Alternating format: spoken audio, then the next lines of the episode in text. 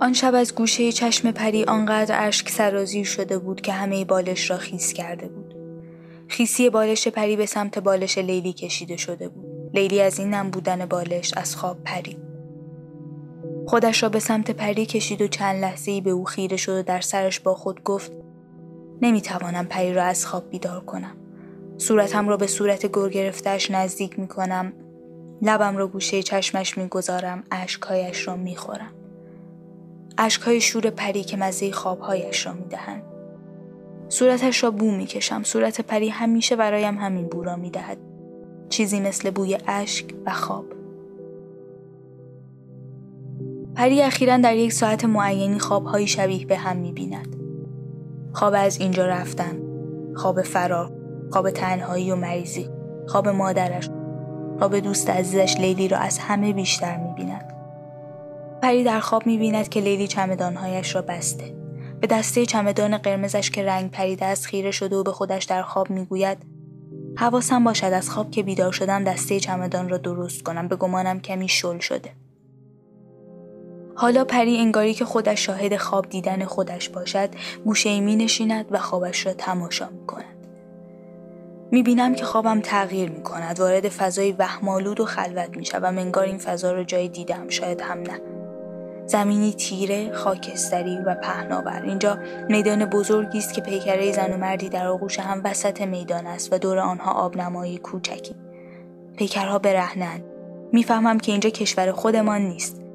به جز همان یک پیکره زن برهنه در حیات کافه نادری که سرش را هم از تنش جدا کردن در اینجا هیچ پیکره برهنه دیگری ندیدم. ما در خواب در کشور دیگری هستیم. کشوری که تو می‌خواهی به آن سفر کنی. عصر است. انگار از این گشت های بیهوده می‌زنیم از این هواخوری ها که فقط می‌خواهیم زمان بگذرد.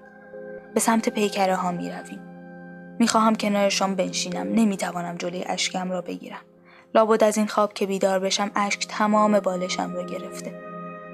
زیر تن پیکره ها دراز می‌کشم. در خواب می‌بینم که پیکر زن از بالا به اشک ریختن من خیره شده و به انگشتان تو که روی صورتم می‌کشی و بعد سری دستت را پس می‌زنی. لیلی دقیقا نمی‌دانم اما چند ساعت دیگر همین که خورشید به اتاق وارد شود همین که صبح شود تو اینجا را ترک خواهی کرد. می‌خواهم از روی این زمین سرد از زیر سایه این پیکره بزرگ برهنه بلند شوم اما بدنم کرخت و سنگین است. یادت هست که بارها گفتم گاهی در خواب حس می‌کنم که انگار سنگ های عظیمی روی بدنم گذاشتن نمی‌توانم بلند شوم و راه بروم. حالا همین حس را دارم. چطور می‌توانم باور کنم که سیاهی که برود نور که بتابد روی چمدانهایت برشان میداری و از اینجا می‌روی؟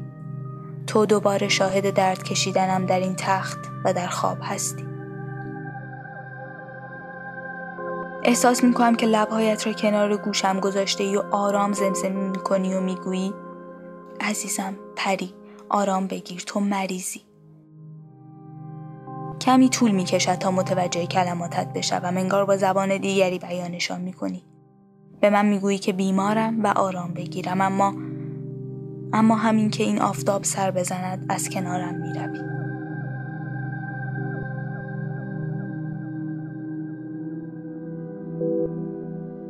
لیلی از کنار پری می رود. می رود دستمال نمداری را می آورد تا به صورت او بکشد.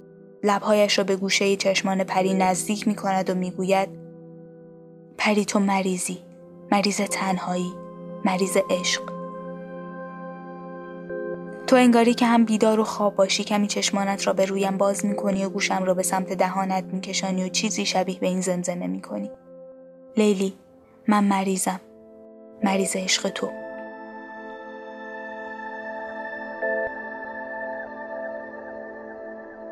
دوباره انگار بیهوش می‌شوی. به خودم می‌گویم آخر تو در خواب چطور میشنوی که چه می‌گویم؟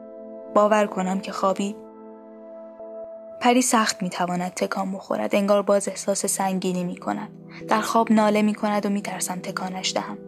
آنقدر سخت در خوابش فرو رفته که گاهی مرا میترساند. به خودم می‌گویم نکند پری مرده است. دستم را گوشه چشمش می‌گذارم و همین که انگشتانم خیس می‌شوند خیالم راحت می شود که زنده است. به اشکهای ریخته شده میان خوابش زنده است. اشکها همیشه نشانند. پری عادت ندارد هنگام رفتن آدمها جلوی رویشان گریه کند.